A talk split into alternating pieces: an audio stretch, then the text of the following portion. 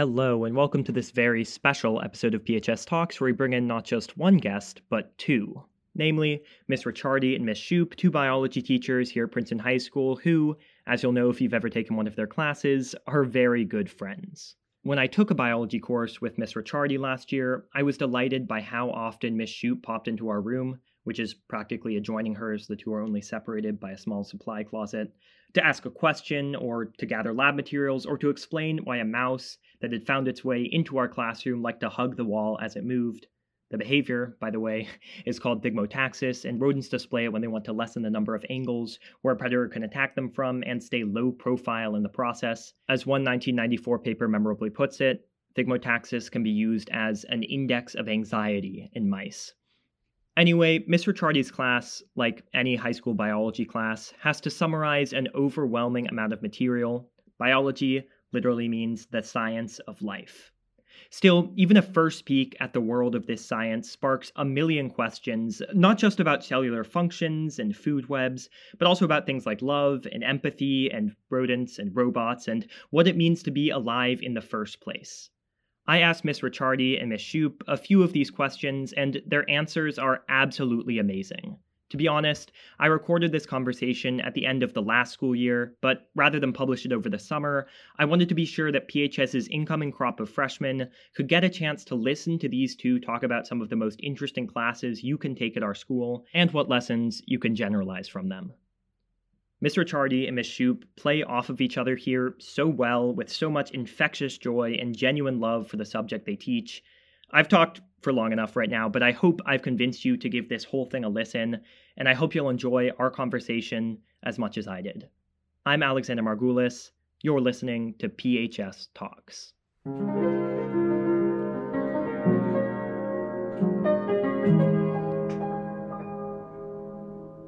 It's so nice to meet with both of you. To start off, I want to ask a very general question, which is how did you become acquainted with biology and when did you start to realize that it was something you wanted to pursue as maybe a career? When I was in seventh grade, one of the projects we had to do was an insect collection. And so we had to like capture Steph's laughing at me over here. But I had you had to like capture and then pin and organize like from seven different orders of insects and I just thought it was the coolest thing. And then I ended up like in high school doing biology. I took AP environmental science. I did like a study like not abroad, but it was called Maine Coast semester, and I did school at a farm for a semester and we learned all about how our food was grown and it just kind of grew from there. I was just really interested in the environment and understanding why the world worked the way we did. And so I studied entomology in college and research wasn't for me. I love sharing my ideas about about biology and why it's fascinating and how we can better understand our world around us and our bodies. And so I just ran with it. How about you, Shoop? That was the nerdiest answer in the entire universe. Um, I think if you're a biology teacher, you have a nerdy answer for why you got into the thing. Well, I'm going to test that statement right now. My dad was a biologist, my mother was a teacher, and I loved both so much. Here we are. That's nerdy too. It is not. You're following It's your super less nerdy versus- than I have an insect collection and it inspired me to love moths. Like, I've, I've heard you were a pretty cool high schooler, though. I'm sure you were as well, but did, you scored like 1,200 varsity basketball points? that's really weird that you know Which is that. crazy. yeah, I did some research before the episode, and I was I was blown away by, by Yeah, the I was a skills. really good basketball player. Yeah. Yeah. yeah. Yeah, she believe played still Division One basketball. Yeah. that's insane. Providence, Uh, and you you help out the Uh, the school with basketball coaching as well. I did for a while, yeah. And then my wife and I, we had kids, and the basketball schedule is just really tough. So you've got practices at night, and you've got games at night. So I had I had to make a tough call. I really loved it. I enjoyed it very much, but my kids are my everything. I give you guys, you guys are my school kids. I give you my everything during the day, and then I give them what I can, you know, my everything at night. So balancing those two things is hard. We have lots of children Yeah. we care about. Uh, that's very sweet. Mm-hmm. So you two both study either entomology or uh, biology in college, yeah, Mm-hmm. and then you get to Princeton High School at some point. Uh, and although I've seen lots of teachers who teach the same subject be relatively close, you two have a friendship that's like very special, I think, and very noticeable when you're in either of your classes. How did that come about? Because she's my work wife. Yes, we're each other. We're each other's work wives. Yes. I mean, she's not really my wife. Let's make that clear.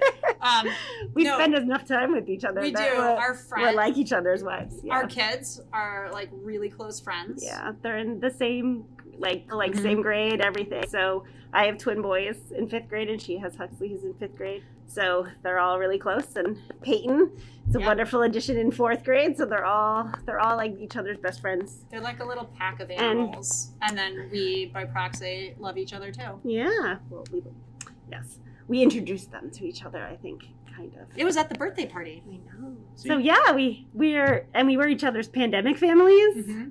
Like we hung out with each other, and they were each other's playdates and friends, and helped us get through everything. So yeah, we're the Shoop Cardi party. We're a family. Yeah.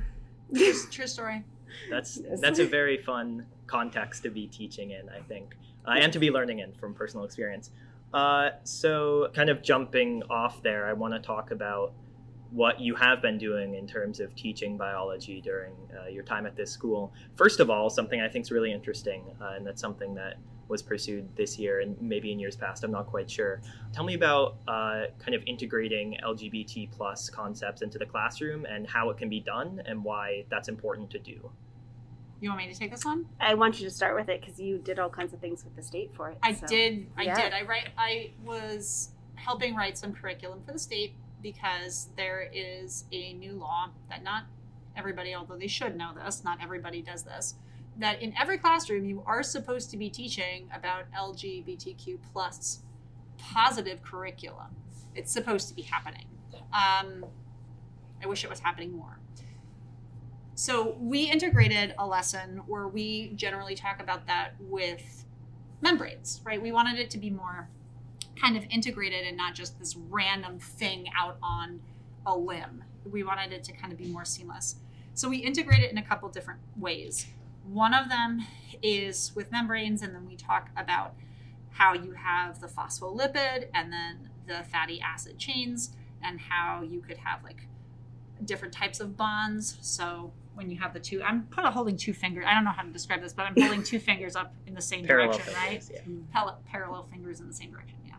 So that would be cis versus if I rotate my wrist and point one up and one down, that would be trans. So we could talk about these types of bonds in a molecule, and then we can apply that to heteronormativity and what it means to be cis or what it means to be transgender.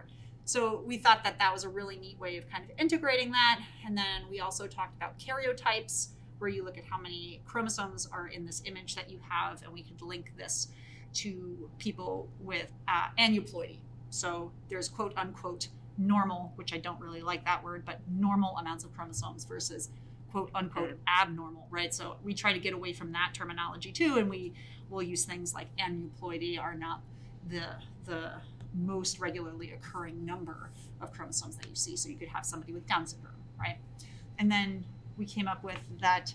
I think you I think you came up with that the the dinner party Oh, where yeah. we talked about diversity and who we want to sit at a dinner table with.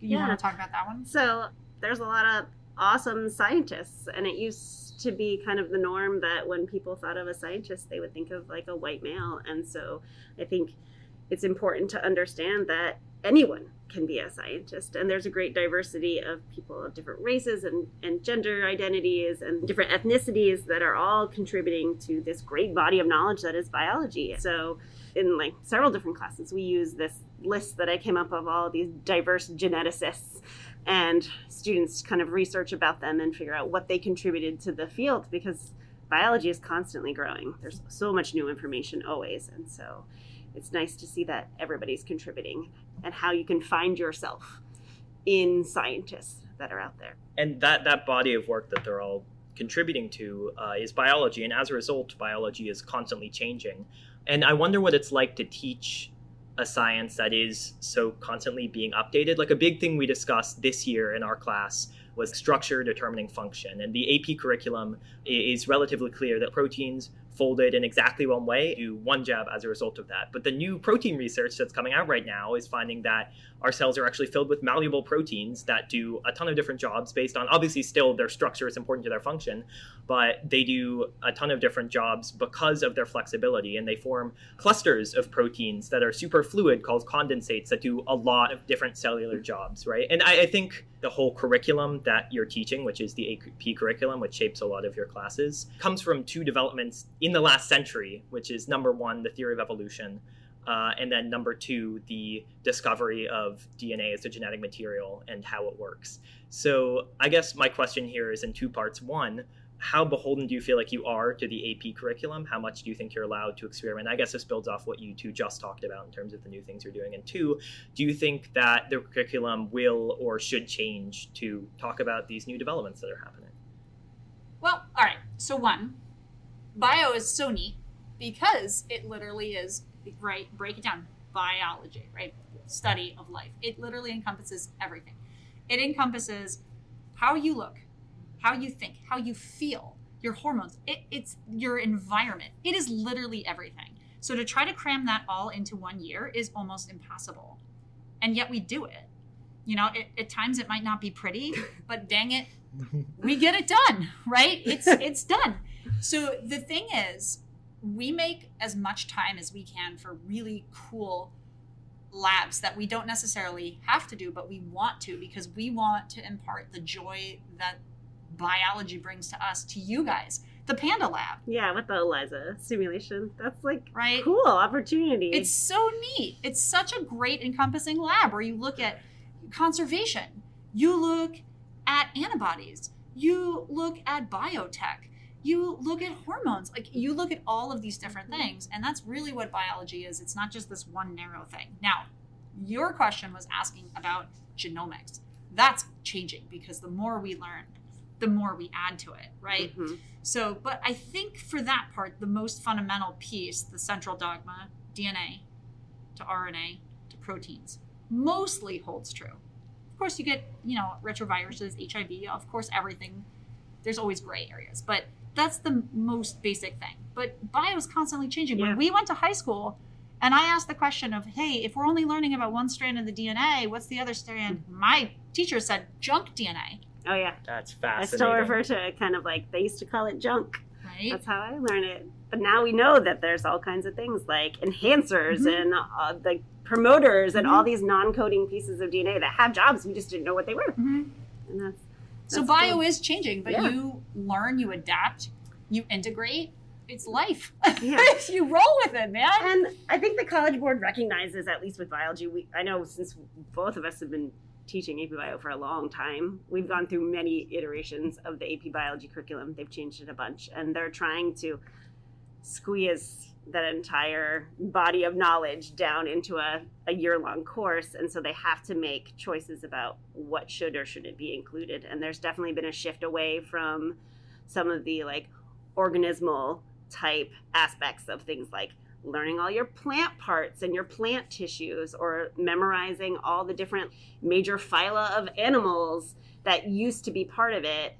And unfortunately to The some organ extent systems. organ systems mm-hmm. kind of got cut out in in exchange for upping the amount of cellular work mainly things with DNA and how it works mm-hmm. and also cellular communication mm-hmm. because that those have been like areas where it's taken off. Yeah. And so there's a lot more knowledge now and if you're going to to work to the level of like a ecosystem you got to understand how you work on the smallest scale too. So how do your cells actually work and how do the, they function together to make tissues to make organs to do all that stuff? There's just not enough time.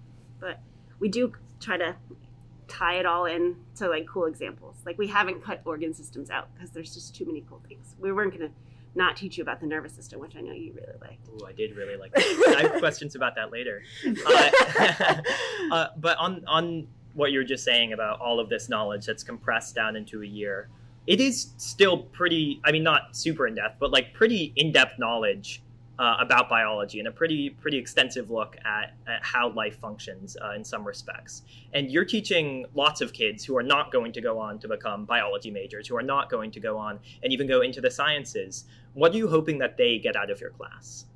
Oh, so I That's always say my goal, and this is always my goal, and like tell parents at back to school night, everybody, is to help raise more scientifically literate citizens. Because even if you're not going to go pursue science as a career, that you could see a news article and understand a bit of the science, have it presented to you at a level that you can understand, and that you have enough background knowledge that you can identify, ooh, there is a misconception presented in this, or this isn't presented in a good way. Or if you hear a story, like the news media likes to make these big outstanding headlines about things and make these big generalizations to be like, well, if I was to actually look at the study, ooh, it's only based on like 15 test subjects. Ooh, I'd know from biology that that's too small of a sample size to draw this wide of a conclusion or something like that. To be able to think critically about science and understand a little bit more about how your body works and how you fit into the bigger picture of the ecosystems around you so you can make better choices. Yeah, I would definitely piggyback off that. I think making critical thinkers is Mhm. super important. Um, to realize that not for me personally, I think it's really important to model for my students that I'm a human and I make mistakes and I own them every time. So if something goes wrong, hey, come to me, tell me. I want them to learn that they don't always have to be right. That's really important to me because in friendships, in relationships, you know, with your children, like you are a person and you are fallible and that is okay. I also want them to take away from that that they have to be open-minded, right? And to be able to say, "Oh wow, I I did do that wrong and here's what I need to do to correct that." And I also want them to be proactive. And I think the time management that we have in this course and the scaffolding that we provide in this course provides everybody the opportunity to succeed. And I think that's really important for an AP class. Everybody is welcome, everybody has a chance to find success, and everybody will be loved. Yeah. Yeah. That's really nice. And then, of course, there are some kids who get that and then do end up falling in love with biology itself and then go on to pursue careers in biology. And there, I guess, let me ask a question first. Uh, never mind. Again, I'm going to edit this out. I'm going to sound so smart. You don't even know. I'm but going to listen, sound so. you don't you don't even have to worry about that because again, everybody's fallible. yeah. And you, you keep that and you say, like, look, here's an example of what Shoop just said. Check and case in point. Like we don't have to constantly be perfect in everything we do. And I think that drive here, especially here, is so toxic. It is okay to leave those mistakes in. Those are genuine, they are wonderful, and they're okay. and that's part of science. I mean science really is a it's a cycle. You have a hypothesis you test the hypothesis. Oh maybe the data doesn't turn out the way you like. It doesn't mean that it's bad. It's just it didn't match what you originally thought. Now you got to come up with a new explanation a new question a new thing to test. So you always are building off mistakes. Yeah. i mean how many i mean different models had to be built of dna before they came up with the right one or anything like that. You just got to kind of work with it Exactly. Yeah. And my God, science, sometimes you learn the most about a failure. yeah and we seem to kind of demonize that and that's there's nothing wrong with that and if that's the one thing that my kids take away from my course then they can apply that to their whole life because i'm not just teaching a scientist i'm not just teaching a biologist i'm teaching a person so grow man That's very, very cool. I'm I'm going to pull an annoying, but what is a person on you now? Uh, so deep so I'm deep. sure you've heard these numbers before. These are no way new numbers to, to you, but besides some of like the neurons uh, in our brain, uh, I think in the frontal cortex, cells in our body like completely replicate themselves, and the old ones die out every seven to ten years. So, based on your knowledge of biology and what you want to think about biology as well, are we reducible to something biological? Is there some through line of our life about who we are that comes directly from the cells that make up our body? And what is it? it's so deep Well, I would say I think it's hard as humans. We really like to organize stuff and we like to fit things every into nice little neat boxes. Like, what is a species? Or we like to define things like going back to the system trends that there has to be like this box that you fit into where it's biological male versus biological female. And we know that biology doesn't Yeah, binary, do that. No, mm-hmm. nothing nothing works that way. There's a spectrum with everything. So I don't necessarily know if we can reduce everything down and be like this is the the essence or this is the one thing that that creates life because there's a lot of different ways that life comes about and is organized and it works and I think that's it's hard. We want as humans we want to, but I don't think we can. Yeah, and a lot of things, of yeah, things. and you like you're saying, a lot of things are on a spectrum. Yeah. And it doesn't always have to be black or white. It can be a Mm-hmm. lot of gray, right? Like what is life? Our our Yeah. egg cells are living. Sperm cells are living. Can they live without us? Debatable. Like there's all these really cool debates that you can have about that. If you're asking, you know, what is the essence of a person, that is a I think a much bigger conversation than just two people can answer. yeah, yeah, uh, of, of course. So maybe we can personalize the question. When I think of myself, if I sit there and think about it for long enough, I conceptualize myself as a consciousness inside a body. And I know it isn't this way for everyone, but there are just so many. It's easy. I can define myself Yeah. in one word: a mom.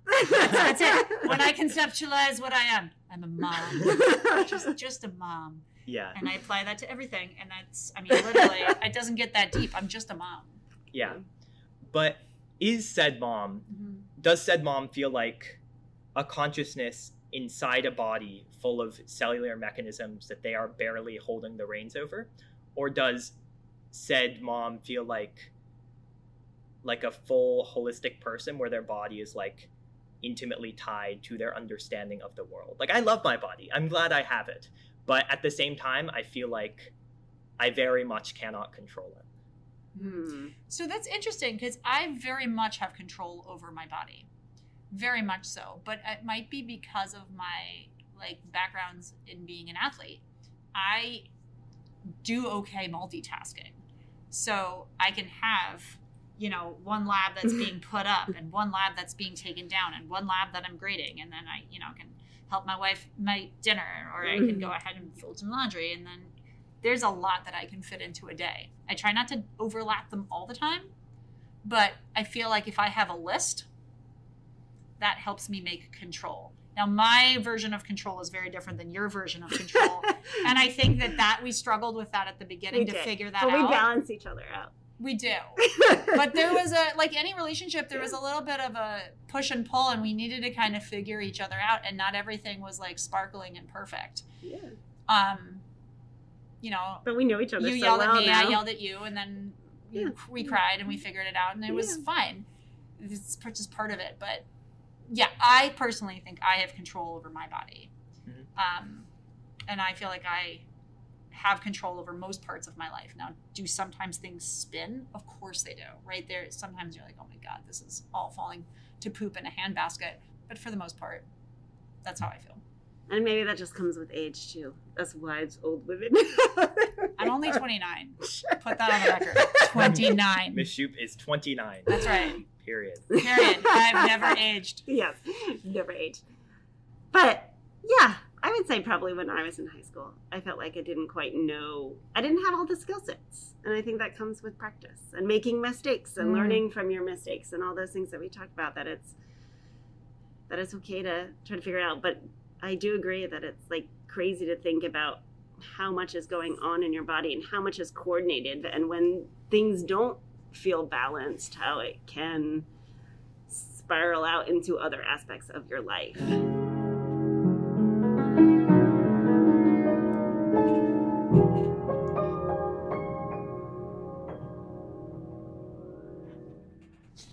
Uh, I'm going to tell a story now. Okay. Um, okay. so sometimes after I'd been studying biology content, like I had been staring into a textbook about and like learning about cells and cell theory for a very long time, I would start to look at the world and people in slightly different ways. Like for example, I have this memory of sitting on a bench outside of the school about halfway through a year, like right after a bio test. And I was sitting there, and this guy that I had kind of uh, a ill-advised adolescent crush on at the time walked past and i was like oh and he like gave me a sheepish wave and i like felt obviously like the the weird emotional things that go on with teenagers Uh, and then my immediate reaction to that was weird. Look at that evolutionary quirk. At some point, like a clump of cells liked another clump of cells, and that was advantageous for their survival. And then eventually that became a system by which cells in my body secrete hormones that make me feel things. So, what are the ethical implications of treating biology strictly literally and looking at people and seeing a system of communicating cells? Well, okay. So I think biology has so many, again, applications just with the content knowledge, but then also the deeper application of what that means, right? And like you were saying, we're constantly trying to put things into nice, neat little boxes. And I'm I might go on a tangent here, but this idea of let's talk about human sexuality, right? This is the class that we can actually talk about that in because you can link it to biological sex and then you can link it to oh, but what is gender? And then you can link it into again all these different things. And then the question is if really everything is about passing on your right? How do you rationalize having someone who is gay, lesbian? And those are driving questions that scientists don't actually have answers for, but they're looking for them. And one really cool hypothesis is hey, all you heteronormative people have it totally butt backwards. We came first, and y'all evolved from us. So it's this idea of early on in this primordial soup, it didn't matter who you were loving, it was just get your genes in there. So potentially is this idea that it didn't matter who you were reproducing with. And then as it kind of happened, maybe, maybe then you have this sexuality aspect that kind of comes out of that. So there's all these really cool hypotheses to look at, and could you test it? And that's the beauty of science. It's testable, and um, you can set up models and protect, potentially look at them. So, you know, when you're sitting there on that bench and you're thinking, oh my God, there might be so much more going on than just a clump of cells. You might be picking up on, without even realizing it, their immune system Mm-hmm. right? Because people are, they've done studies where they actually show that people who are attracted to somebody else, what do you love? One of the things you love is the way they smell. Why would you love the way they smell? Because of their biome, their bacterial biome. And what is crazy. it's crazy. And not only that, but then you look at it and they are actually then, from an immunological standpoint, different than yours. Why? Why would you be attracted to that? To give your baby the best Mhm. variation possible. That's wild. It And- is. But the thought that I feel attracted to someone because of their immune system is not for me a particularly comforting one, right? Like I want to believe there is some like ineffable love. Like I'm not I'm not a strictly religious person, but I don't think of myself as necessarily an atheist. Like I like to I like to imagine that there's something more just because it makes Mhm. everyday activities easier, right? Yeah. Like if if you're just thinking about humans as again as people driven solely by biological mechanisms and solely by the mechanisms we understand. And if there if there are things biologically that point to us being more than clumps of molecules temporarily resisting homeostasis let me know.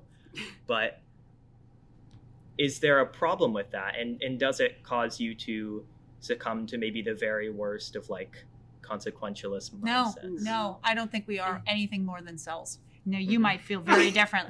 I think we're just clumps of cells, and I, that's enough for me. Mhm. That that is enough for me. I don't need to believe in something bigger than me. I, that is enough for me because that alone makes me value life so much more. But again, everybody gets to make that choice themselves. But if you're asking me, Steph Shoop, what I think, just being is enough. And if I walk up to Rachel, I'm like, hey, babe, I really liked your immune system. Like that for me is enough. That brings me joy. Mhm. That brings me happiness. And it makes me appreciate every single day with my kids more. Yeah. I think what you're you're hitting on is this big debate in biology that's existed for quite some time about the idea of nature versus nurture and how much is just biologically due to nature, due to our DNA, due to our cells, versus how much is due to our environmental experiences.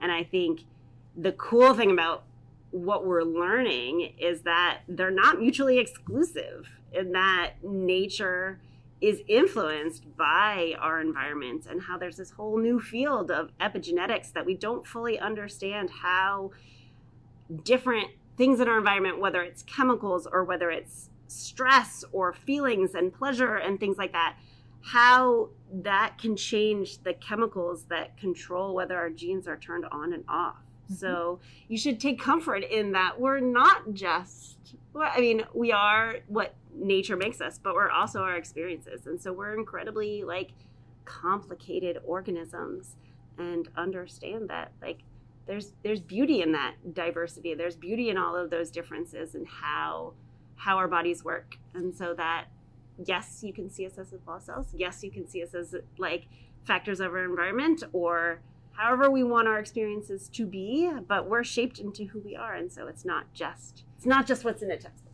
So much more to learn.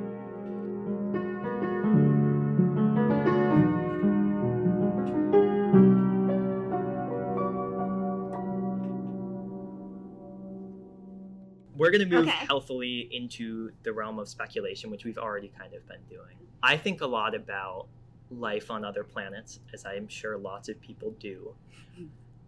Does it look like us? Does it not look like us? They, they, we've seen in in deep sea trenches that have chemical components that are similar to watery moons. That it's life that looks different, but is still very much regulated by the same rules of our life and our cells how how could that life look different like what what are the mechanisms by which Oh. that would be There's lots of things that could be different. I mean, just like any of your abiotic factors that are on a different planet. So, your composition of gases, your level of gravity and pressure, all of that stuff can influence, like, structurally how any type of cell would be, and whether or not they even have the same carbon based molecules. I was gonna say, yeah, it could have Like, been sulfur based. It could be sulfur based. whether or not they would still have carbohydrates, proteins, lipids, and nucleic acids building them up, or what they would use. Like it could be totally, totally different. So no, I don't.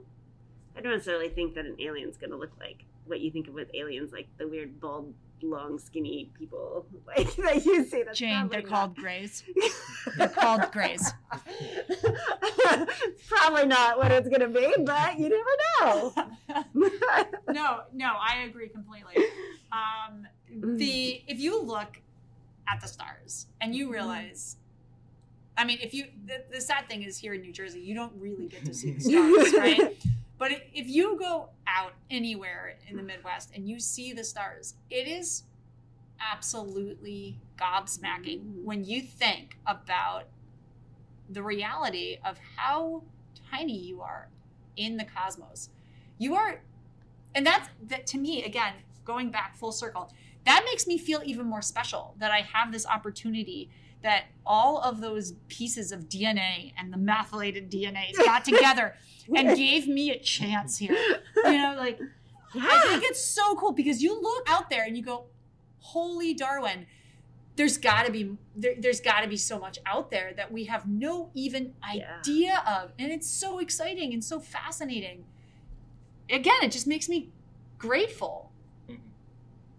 It's just amazing. It Life is. is just amazing. It is. That that we- um, we're on this little speck in our solar system, and we Mhm. have so much diversity, but we have like these unifying things that are unite that's uniting all of life, like our cells and our DNA and and basic stuff like that. But that we've evolved to be such unique organisms.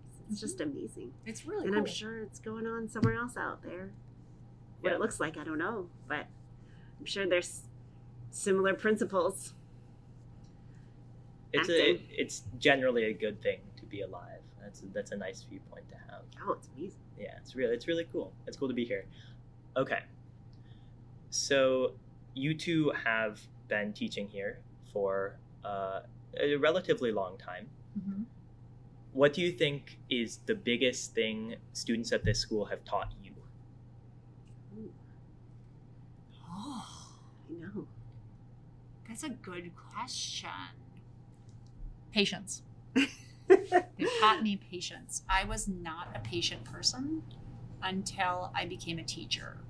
Um, and then compassion. I don't know if I was as compassionate as I would have been if I hadn't become a teacher.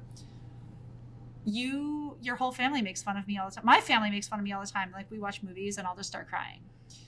I'm just, I just, I've become a super emotional person, and and I've seen this evolve since working with you. Yes, it has. It has. Yeah, patience, and I guess my capacity for the empathy that I Yeah. feel for what my students are going through now. Yeah. I would say empathy as well. That's something like having just a better understanding and seeing how people develop over time. Just the understanding of what everyone's needs are and how people grow emotionally in addition to physically and and things like that and helping um, me understand different perspectives I think it's really easy to get caught in your own little bubble and understanding of how everything works with people you're closest to. But seeing lots of different students and lots of different needs helps you helps you empathize on lots of different levels um, and try to better help those that you serve as yeah. a teacher. I mean, our uh, or just, in our community or wherever. Even yeah. just thinking about our Excel program at the very beginning, it was a very different bear, very different bear. We used to get freshmen, and I, those poor babies would just get slammed. I mean, it'd be paper, paper, paper, paper, paper, paper, paper. paper and they're like, "I'm tired." You're like, "Yeah, uh, here's your reward: paper, paper, paper, paper." It was just so much, and I think the larger conversation about what is stress and what it looks like and how it manifests, I think was a conversation that needed to happen, quite frankly, and needed to be brought up. And discussions needed to occur for there to be any type of solutions on our end. Now, we're not saying we have all the solutions, but I think we've transformed that program where now the papers are once a marking period, right? A- again, specifically Excel. Um, and then homework wise, we've really cut back on what it used to look like. So Totally have, yeah. yeah, totally. I think we've learned to kind of take a giant step back. what do we really need to do Mhm. in order to develop those like the knowledge and the skills that Mhm. kids need to be successful and how are we going to get there make better choices about what type of assignments we give how we assess students i think yeah we've the science department in general has made big progress in that over the time that i've been here Yeah, and I'm really proud of us for that because I think we do that exceptionally well. i agree That's super nice. Yeah.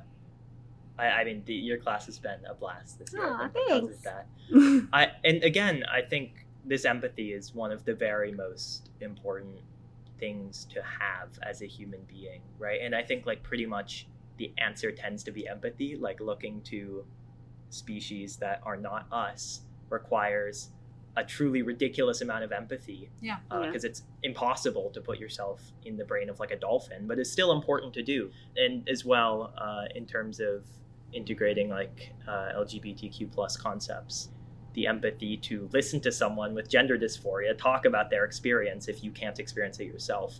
And I think that's why, just to kind of put a bow on the questions I've been asking, it's really cool to imagine yourself as a group of cells and just be grateful that a group of cells assembled themselves into you. But additionally, I think at some point you have to homogenize those groups of cells into people in order to make it easier to have the empathy to think about people as things that can't be categorized as molecules, the things that should be handled with care emotionally. And I'm sure neither of you are against that, uh, which is not what I'm trying to say here, to be clear um, but it's something that I think about a lot uh, the night before bio tests.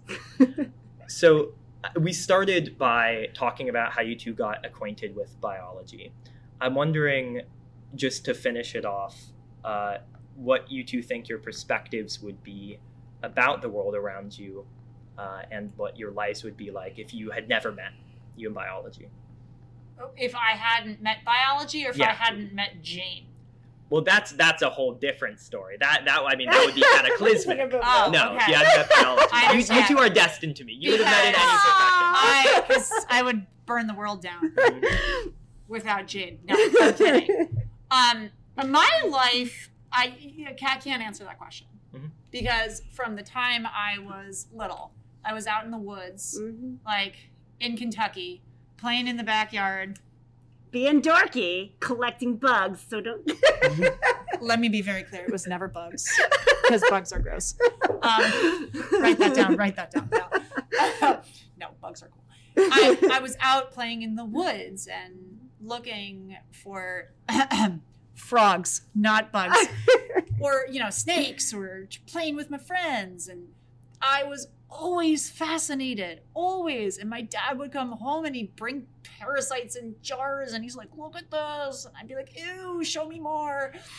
You know, it was just it would not. It, I can't answer that because it's it's just my it was my whole life. It was my passion. It was I loved it. I loved every minute of it. I loved learning about it. I love I still love learning about it. Mhm. I married a biologist. I couldn't get enough of it. All right. She's phenomenal. Like she's a researcher over at the university, just like the coolest lady ever.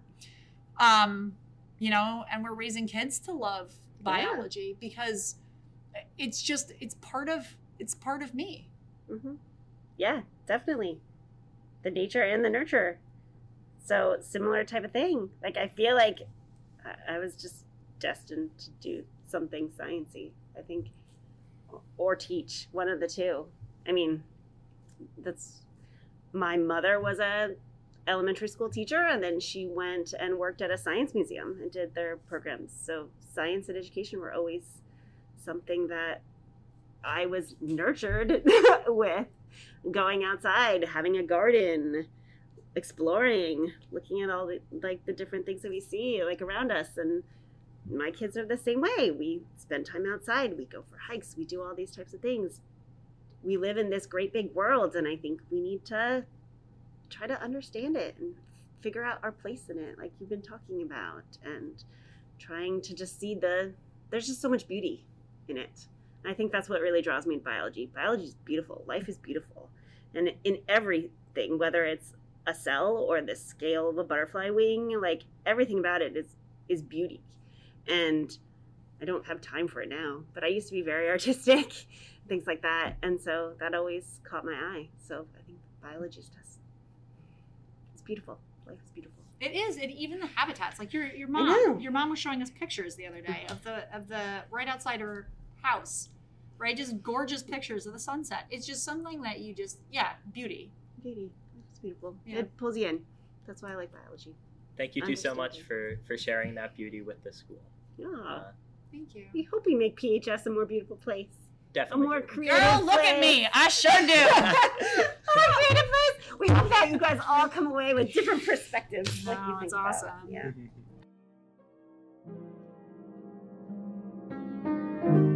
PHS Talks is a part of the multimedia section of The Tower, Princeton High School's student run newspaper. It is written, produced, and edited by me, Alexander Margulis, with music by Otto Truman.